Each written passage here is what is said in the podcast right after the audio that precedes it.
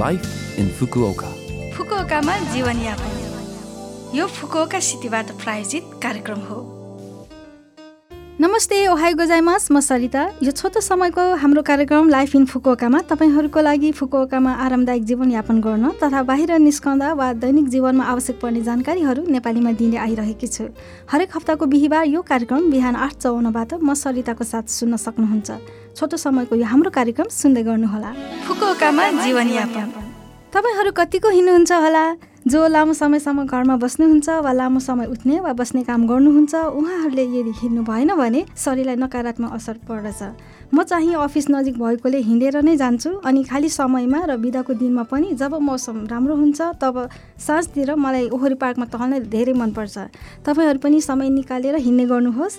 बरु आजकल गर्मी बढिरहेको हुनाले बाहिर जान पानी पिउने गर्नुहोस् मिल्छ भए बोकेर नै जाने गर्नुहोस् अनि शरीरलाई अत्याधिक गर्मीबाट जोगाउनुहोस्।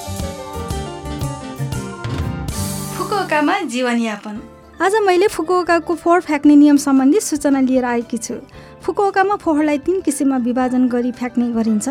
जल्ने फोहोर खाली सिसाको बोतल प्लास्टिकको बोतल अनि नजल्ने फोहोर गरी तिन किसिमका हुन्छन्। कन्भिनियन्स स्टोर वा सुपर मार्केटमा बेचिराखेको फुकुओका सहरको फोहोर फाल्ने झोला प्रयोग गरेर फोहोर फाल्ने गर्नुहोस्। जल्ने फोहोरको लागि रातो रङको फोहोर फाल्ने झोला हो। कच्चा फोहोर कागज कपडा प्लास्टिक आदि फाल्ने बेलामा यो रातो रङको झोला प्रयोग गर्नुहोस्। त्यस्तै खाली सिसाको बोतल र प्लास्टिकको बोतल फ्याँक्नको लागि पहेँलो रङको फोहोर फाल्ने झोला हो। अनि अन्य फोहोर जस्तै खाली क्यान र गिलास जस्तालाई नजल्ने फोहोरको रूपमा निलो फोहोर फाल्ने झोलामा फाल्ने गर्नुपर्दछ। बसोबास गर्ने ठाउँ अनुसार फाल्ने दिन तोकिएको हुन्छ। जल्ने फोहोर हप्तामा दुई पटक खाली सिसाको बोतल प्लास्टिकको बोतल र नजल्ने फोहोर चाहिँ महिनाको एक पटक सङ्कलन हुन्छ।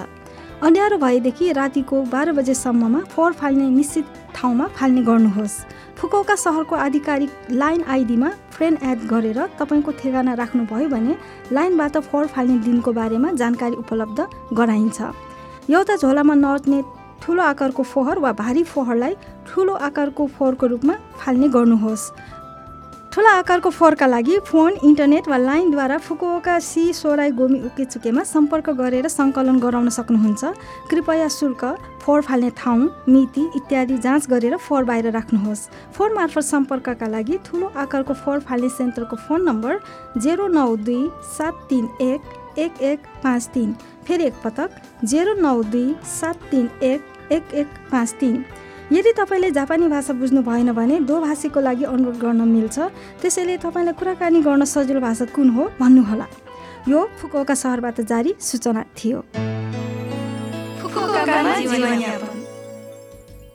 यो हप्ताको लाइफ इन फुकुओकाको कार्यक्रम तपाईँलाई कस्तो लाग्यो? लभ एफएमको होम पेजमा गएर लाइफ इन फुकुओका नेपाली भनेर खोजी पोडकास्टबाट पनि यो कार्यक्रम तपाईँको मिल्ने समयमा सुन्न सक्नुहुन्छ। त्यस्तै ब्लगबाट पनि यो कार्यक्रमको बारेमा जानकारी पाउन सक्नुहुन्छ। जान जाने आज मदन कृष्ण श्रेष्ठको माया लाउन सजिलो गीत तपाईँहरू सबैको लागि राख्दै बिदा हुन चाहन्छु। तपाईँको दिन शुभ रहोस्। नमस्ते।